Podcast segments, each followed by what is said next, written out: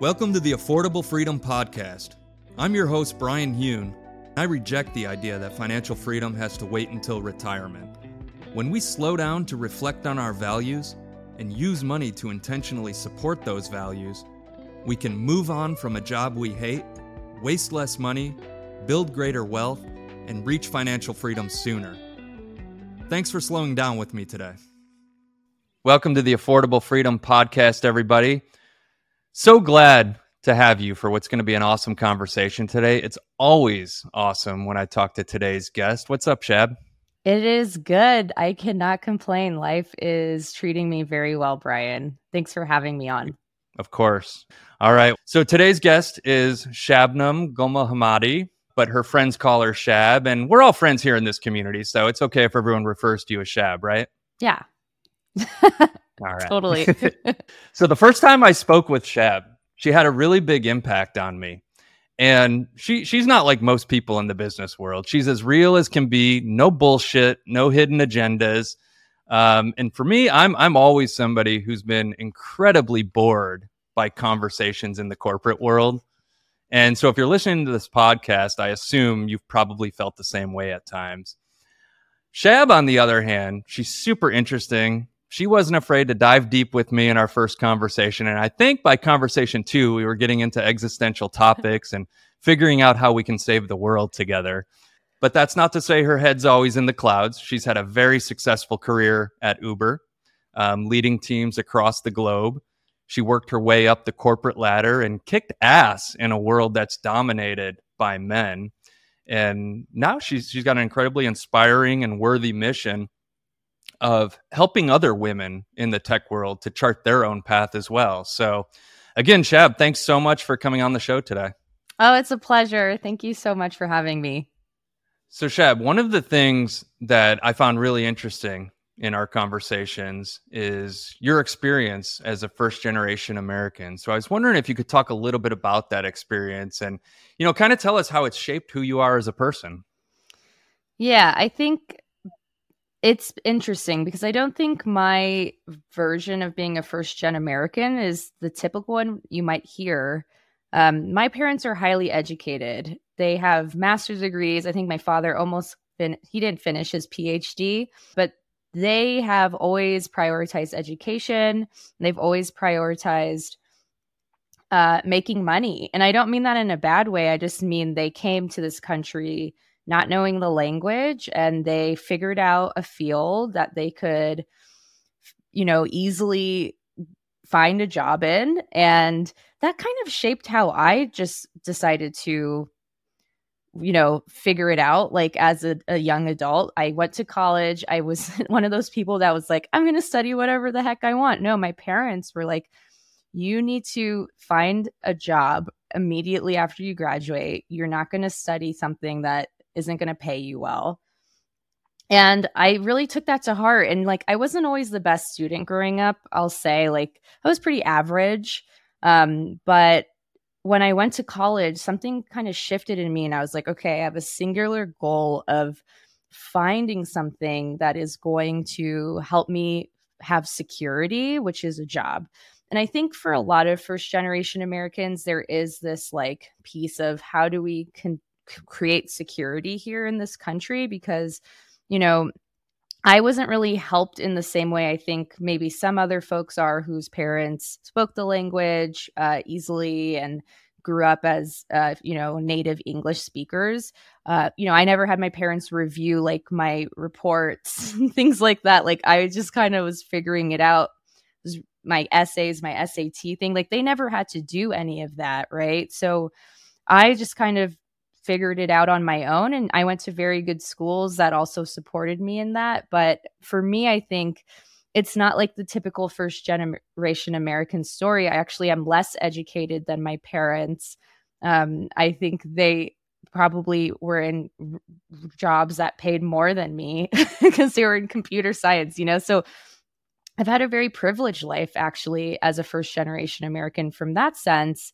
Um, but it as far as my identity goes, it's hard. I'm straddling two cultures. I never felt like I fully fit in anywhere. Like I I speak really poor Farsi. Uh, so, you know, like that from that sense, like I don't feel fully integrated in that culture. Um, you know, but my name is Shabnam, right? Like my last name is Gol. It's very long. And I also felt like that put me in this weird, like, people can't pronounce my name and I don't want this. Yeah, I'm name. sorry. I butchered your name at the beginning. Oh, that's I? okay. that's okay. That's why I just call you Shab. yeah, just call me Shab. But like honestly, um it is like this thing where I feel like I've never fully fit in any group and that is what I feel like is very much the common thread between so many first generation Americans is like we just are kind of straddling two worlds and that can be really difficult from an identity perspective. Yeah, I can totally relate to that in terms of not being a first gen American, but um, what you mentioned about not really having a place to fit in. I, I always felt like growing up, I would bounce around from one group of friends to another, trying to sort of figure out who I was. And um, a lot for a lot of people, like going to college is that time to figure out who you are. But you said something interesting there about how it was kind of drilled into your head that you go to job or, or go to college to get a job. And like i went with the same type of a mentality where it was like this very transactional experience. It was like i was going there so i could get a piece of paper so i could get a job. I wasn't spending time trying to figure out who i am and where i fit in. Did you kind of feel that way as well? Yeah, certainly. Like, I loved where I went to school. Uh, it's a small Jesuit university in Silicon Valley, Santa Clara University. Go Broncos. But, anyways, I felt like I didn't have the time or mental capacity to feel like I was like really learning about who I was. Like, to be frank, like what I did is study and party. and like I loved my friends, but I wouldn't say we were like answering these like existential questions of who we are. We were just trying to like get through college and have a good time while we did it. And I don't think I really figured out who I was until my late 20s. So, Gotcha. yeah, it wasn't it wasn't this like discovery moment for me. Yeah, not for me either. I was trying to figure out how to how I was going to afford quarter draft night and make sure to make it to class the next morning. So Yeah. totally. Let's talk a little bit about you know we, we touched on your college experience and then let's talk about how that transition into the corporate world you know what, what did that look like for you in terms of like what did your first job look like and then what did that look like along the way as you climbed the corporate ladder Yeah. So I had my job lined up when I was a junior in college. So, uh, like I said, I had the singular goal of getting the right degree so I can get a job and a, a job that paid me well and that had security. So, I studied accounting mm. and management information systems. exciting I, I actually love the management information systems, and I don't know if that's because my parents were computer engineers, and it, it was more of like the it was like the least technical version of that. Basically, like we learned some really interesting things about databases and uh, SQL, like programming languages. I I built like a app and I created a database. Like that was cool. And then there was this accounting thing that I just was way too far deep into to like remove myself from at that point. Um, I like I got past the like hardest class and I was like, well, I can't change my major now. like we're going for it, right? And that was a great way to get a job, right? Like they were heavily recruiting kids in college. Little did I know at the time that it's like this fa- well-oiled machine from these firms to get you lots of cheap labor. Um, you know, I said what I said. it is what it is. Uh, and they bill you for like three to four times your true hourly rate. So, and I get that. That's the way for they make money, whatever. So I had this internship and then it turned into my full time job. And then I quickly realized, like about a month or two in, that I was in the wrong job Mm. that had been like so stoked to have because I was like, all my friends were like looking for jobs and I was like, I'm good. Like I can just enjoy college now. Like I don't have to stress. I just have to like maintain my GPA and not totally screw up, which I wasn't going to do anyways. But I got into my first job and I just knew it was wrong. And that was like the first step in me realizing that I was living my life for other people and it was I wasn't wasn't like as synthesized as I'm saying it now, but I was just like, what am I doing? This is wrong. And so I was at the one of the firms and and they had this strategy arm that I was like, oh, that's where I got to be. You know, like that's like where all of the smart people are. Like if I'm in that group, people are going to think I'm smart. Honestly, that was what my mentality was. Let me just keep doing these jobs that look awesome on paper because that's going to mean people think I'm smart. Because, you know, I had this huge complex that I wasn't smart, which is sad. Mm. That's just really what it was. I didn't well, believe it. Not uncommon. I mean, Definitely think, not. Yeah. Definitely not. Now that I'm in this line of work, I know how common it is. But I really didn't want to even own that I was a smart person or how great I was. Like I and I don't even mean that I'm in this arrogant way. I just mean like that was really hard for me to like accept because I didn't personally believe it. So even when other people told me, I didn't believe it. How can I believe something that I didn't even give myself? Do you know what I mean? So mm-hmm. as I moved on from that job and I got my job at Uber, which I absolutely loved. That was in strategy. Um, and I worked from being an analyst all the way into management and from the US Canada division to leading global programs for the business. Um, I still was living my life for other people. I was still trying to constantly just impress my parents or my friends or men, which is really hard for me to admit.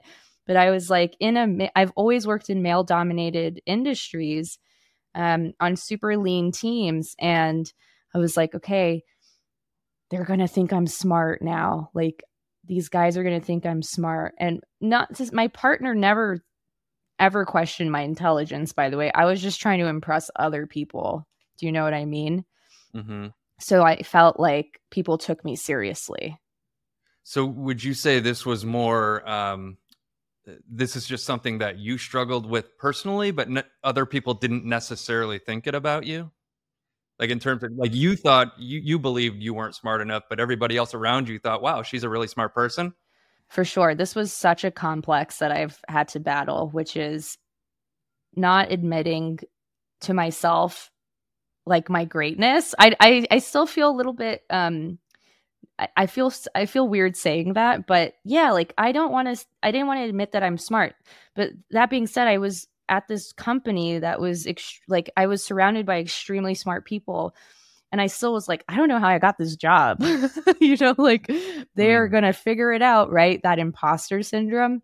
Yes. They're going to know that I have no idea what I'm doing. And oh my God, everyone here worked at or you know went to school at an ivy league and i barely feel like i got into college because i had such an average gpa but you know i think part of it is just like the people i surrounded myself with like they were all so high achieving that i always felt like i was just not there but i was still doing a lot i just kept comparing myself to other people and that's i think the the fault that i was in right comparing myself to other people, but that's just really not the game I want to play anymore. There's no need to compare, right? But at the time, you know, I was in my 20s, so I had no idea what I was doing and I was just figuring this all out. Yeah, especially early on, like in your 20s, there's that that comparison game that's always going through your head. For for a lot of people. I know that was the case for me. You know, when I got into the financial services industry, I, you know, I went to a small college, Eastern Illinois University, right? A small state school, and you didn't have to be very smart to get in. Um, but then I would see all these people that went to these big fancy schools, like portfolio managers that are really mm-hmm. smart and managing money for large institutions and everything. And I always felt like I didn't quite stack up. So I felt the same way, like this imposter syndrome, like that I'm not smart enough. Um, always felt like I wanted more and more money. I was always chasing the paycheck because I wanted that external validation because I wanted other people to view me as successful. I, I didn't really yeah. care about how I felt about myself. And it's just it's way more common than we think especially when you're going through it. Like you think you're the only one that's suffering with this. Everyone around you's got their shit together but it's yeah. just not the case right? And you're learning that more now right? Oh yeah. I mean i think this business has been so healing for me selfishly because you know one it's like proving to me that I'm not lazy, that I am smart, that I can do this. And it's also giving me this perspective of what's happening inside everyone else's heads because I'm coaching women who are dealing with imposter syndrome. That imposter syndrome is leading them to be burned out because they're constantly trying to prove themselves because they work in tech companies with super high achieving people. And all of those people are also feeling the exact same because I have ta- spoken to very ambitious, very high achieving women. Those are my clients. And they still feel this way, right? Even if they have the fancy college, even if they have the amazing resume, there is still something going on where they are burning out from trying to prove that they are enough. And it really has nothing to do with achievement being enough. And that's kind of what they discover along the journey. Yeah, it's like the, the smarter you are, the more high achieving you are, the more susceptible you are to burning out and, and mm-hmm. having that imposter syndrome. That's really what drives high achieving people is a lot of times the self doubt, right? Yeah, that that's such a great point. I think a lot of it is related to how they are viewing themselves as still not being enough. And I I probably was in that camp too. I, I mean, I think it's hard for me to admit that, but it's like yeah, I was a high achieving person. I did really well at work. I, you know, was I the top performer? No, probably not, but that wasn't really my goal. I just wanted to do well and have an impact and and build really solid relationships with the people I worked with. And I did that and I made really good money doing that. But at some point it just doesn't it didn't feel like enough for me personally to stay in that environment. Okay. So what was your your breaking point? You know, that where, where you got to a point in your corporate career where you just knew in your soul that you could no longer stand this corporate grind and you, you had to try something new. What did that look like for you? Because I know that's different for each person. So well, I think that happened in November, but what really led to that, and ha- I was building this coaching business on the side for about 18 months uh, I would say, give or take a few months. Um, and it really started in 2020 when we are all just isolated and alone. And I was like in the worst possible place mentally. Um, and I think it had to do with the isolation for sure. But it also was yeah. because I was on this like trajectory of like not knowing who I was, having no connection to myself or, um, you know, the world around me. It was very, you know, I was drinking a lot, like I was partying a lot. I, I was like so, I, you know, my relationships with people were not solid like they were not in a good place like with my family with my partner with my friends like i was just like in a really low spot all around and i think from that place i i decided to start spending more time understanding myself had a bit of a spiritual awakening and really learned all these concepts of like you know not taking things personally and like how people operate is how their reflection of their inner world and it has nothing to do on me and how i project out is you know a reflection of my inner world and all of that stuff. So that was kind of like the the first crack i would say in like the journey to leaving my job um, but I'm a very practical person. So I still wanted to make the money.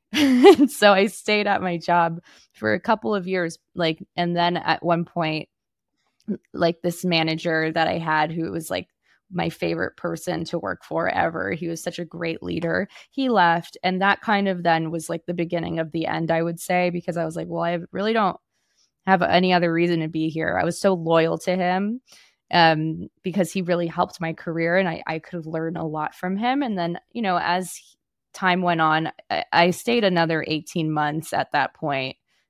But at one, the final straw, I think for me was um, feeling like I was adding no value.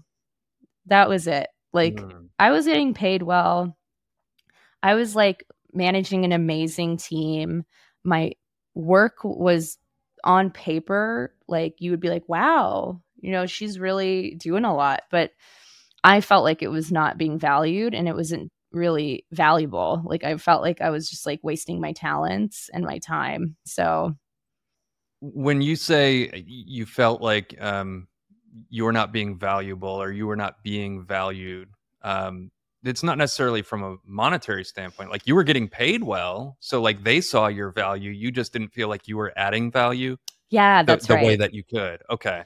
Yeah, I mean, I I just felt like you know there was also a lot of things that were happening. So like the company had grown in the six years that I was there, especially the the division I was in. It went from being like a you know a billion dollar business, which is still big, but like to multiple billions, right? And that's a big shift. I essentially just got to a place where I was dealing with super senior leadership. Like those were my main stakeholders and I felt like I really wasn't they weren't really hearing me and there was some politics involved and a lot of things that were happening were just out of my control and I accepted that but I could only accept that up to a certain level like if it just kept happening over and over again it just felt like I was wasting time and so from that perspective I just said I don't think I want to stay here anymore because I also had one foot out the door anyways I was building the business and I had saved enough cash runway. I had been investing my money since I was 21. I had equity from the company. So I was like, okay, I'm not going to like be on the streets if I leave my job and I can't make any money doing coaching. Like, because mm-hmm. I, I didn't actually leave having that much money coming in from coaching, but I just knew I could figure it out. So I just was like, all right, peace. we're, yeah. We're, we're out. so t- talking about the, um, you know the financial runway mm-hmm. and, and there there's like a couple different ways that as a financial planner like i help people to think about that one is someone who's like more in your shoes i suppose where you wanted to have enough savings to, to give you enough time to actually start generating some business um, fr- from your new venture. Whereas other people if they have a significant amount of assets they can kind of turn those assets into almost like a personal pension fund where they're pulling income off of that and it allows them to kind of have the freedom where their basic needs are all covered but and i was more in in your shoes like when i quit my job it was like i had savings set aside and it was like i need to get this business off the ground because if i don't i'm going to blow through these savings mm-hmm. so some people might feel comfortable with six months of, of cash runway. Some people might feel more comfortable with a year. How did you think about that when you were going through this process? Yeah, so I basically had about six months set aside.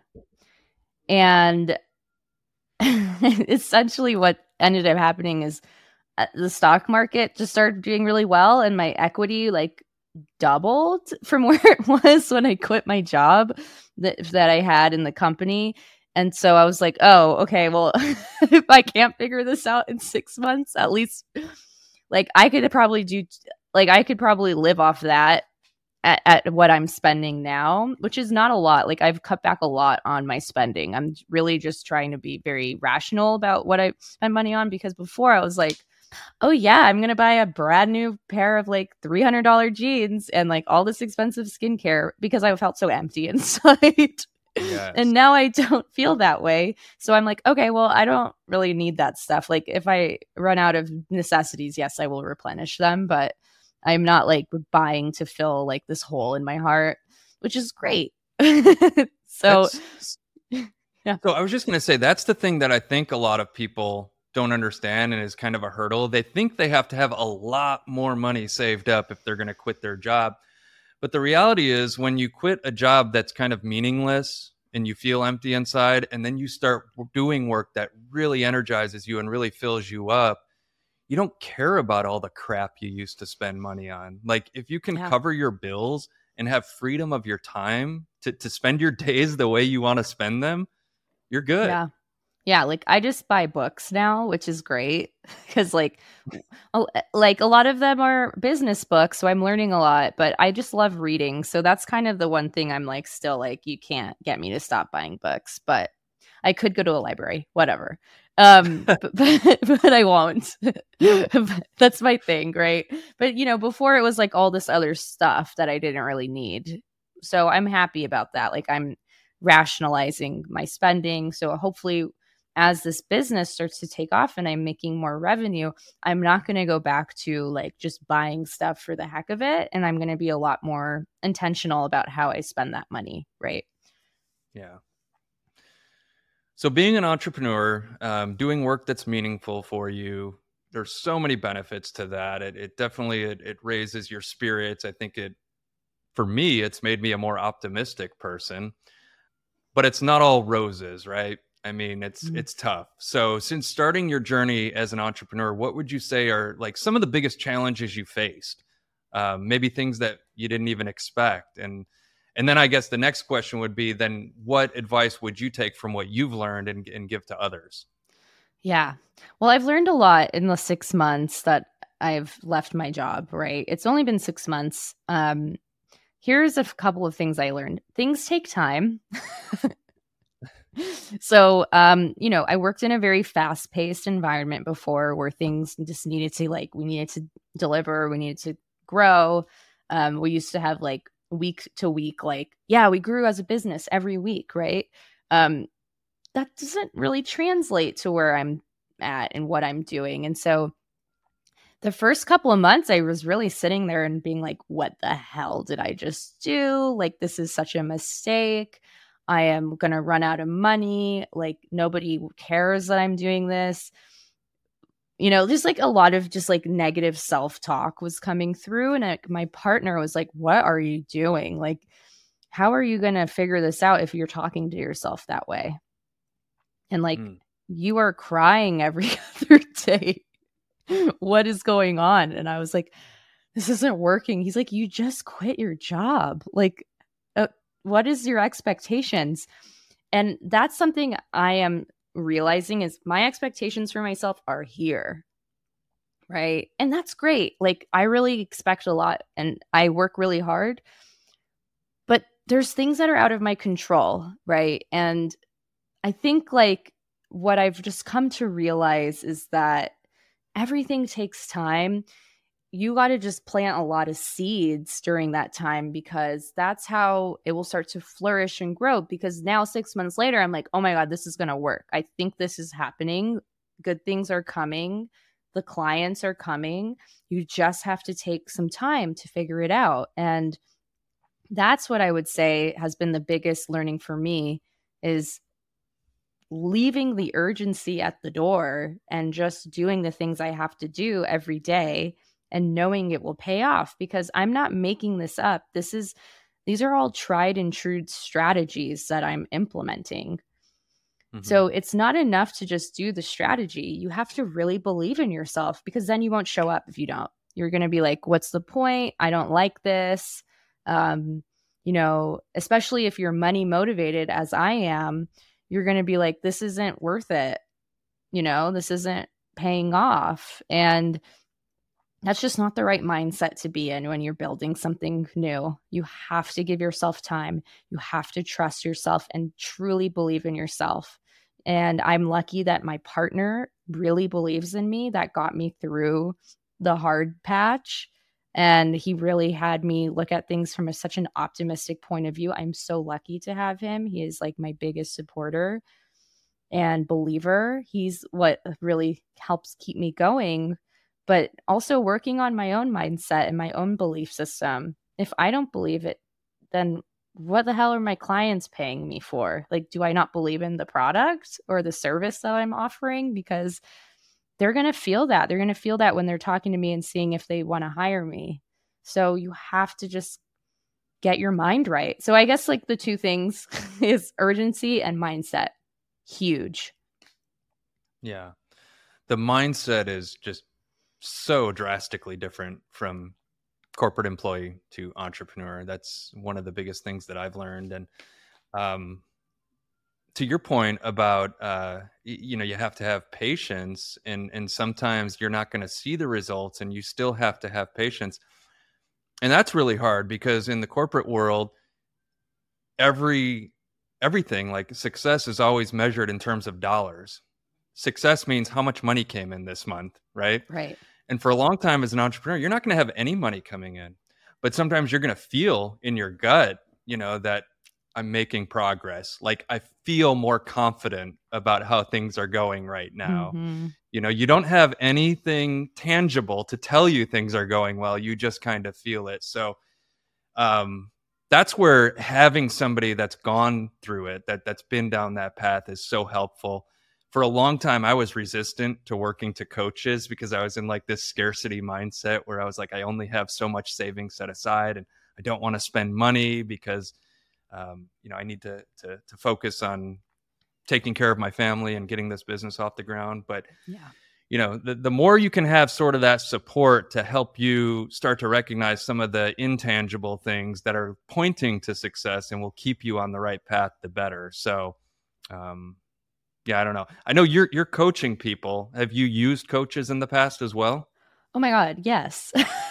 I think like if you talk to someone who's a coach and they've never had a coach, it's like very sus. You need to not hire that person. I have worked with coaches for the last few years and they've been very different in what they offer. Like it's not one size fits all. Some coaches have been around leadership, some have been around being in my feminine energy. And then some people have been, some of the coaches I've worked with, uh, were really around t- business strategy and tactics like and that's who i was just working with. The, my most recent coach was someone who was very focused on business. They're all very different and they offer something different and that's what i like to say you have to find the right person for what you need in that moment. It's not a one size fits all kind of thing. Um, but yes i love being coached it's like one of my favorite things i love being coached so much it really has changed how I view myself and the confidence that I have in myself. It's when you're surrounded with other people who are also climbing the mountain, it's like almost hard not to be pulled up with those people. So, mm-hmm. yeah, I'm with you on on having coaches and I view them as partners even though we're not actually business partners, like it's a partnership. We're in this thing together. That's exactly what it is, especially in how I was trained as a coach. It's not like this, like it's like this, right? We are um partners. It's like a equal playing field. I'm not a guru or anything. I am just offering coaching and support to someone who needs extra help to get through this season of life they're in and in their careers if they want to get to the next level if they want to feel more confident in themselves and you've hit a plateau and you can't do it on your own, get a coach. Just be, get the right coach, though. It, I have to say this it's very scary what I'm seeing in the coaching industry. Uh, I'm inundated with ads of other people saying, Hey, I'm a coach and I can help you with your coaching business. And it feels very MLM There's not mm. all like that, but there's definitely a large group of people who are basically regurgitating a strategy that they were taught and recruiting more people. And that's more in the business coaching space. Um, I would say I've obviously worked with fabulous people who are business coaches, but just like do your due diligence when you want to hire people. That's that's what I wanted to say to whoever's listening to this because it can be really scary out there. Yes, I appreciate you pointing that out and I agree. Um, yeah, when there's coaches out there that put themselves out as a guru, that's like a red flag. Yeah. So I'm, I'm glad you brought that up. It's something that's been really top of mind for me uh, as I've gotten into this business myself. And I wouldn't really even say they're coaches because truly coaching is not advising. It's a totally different skill set. And like yeah, sure, I advise my clients sometimes, but like being a true coach is to pull the answers and guidance from within the client and to get them to really step into their power themselves because it's way more impactful that way anyways. You know if you came to the conclusion yes i am a confident person and i am capable of doing this it's going to be way more impactful than me telling you that because you're not going to believe it for yourself right? So anyways yeah. i'm going to get off my soapbox about that but i am very passionate about this subject. It reminds me of one thing I learned a long time ago in my career is when you're selling, like if you tell someone to buy something, they're not going to buy it. But if you allow them, if you bring them to the conclusion that they want to buy it, then they will. So it's kind of a, a similar thing in coaching. Yeah, I mean, certainly I've learned that through learning how to do sales. Um, it's yeah, that, that's a whole nother conversation, but for sure it, is similar in that the the skills of coaching actually translate really well into selling too where you're really trying to listen and ask the right questions and get someone to really come to the conclusions themselves like you said. Yeah. All right so i want to switch gears real quick. Um, i know you're big into you know mindfulness and meditation which i've started incorporating a little bit more in my life and I haven't been as consistent, but um, you've helped me to be a little bit more consistent with it. But I wonder if you could just talk a little bit about that and how it's improved the quality of your life, and you know if it if you think it's made you a little bit better in your career as well.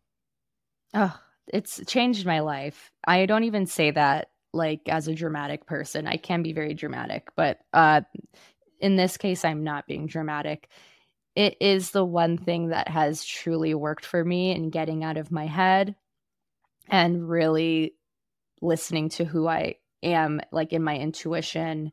It's been the best guidance system for me. Like, I can't overemphasize enough how much I lived in my head, overthought things, spiraled, had such negative self talk. And I read this book, The Untethered Soul, and it was at the time I, I was like i don't understand anything this person is saying. Because it was all about the monkey mind and how we talk to ourselves in this way.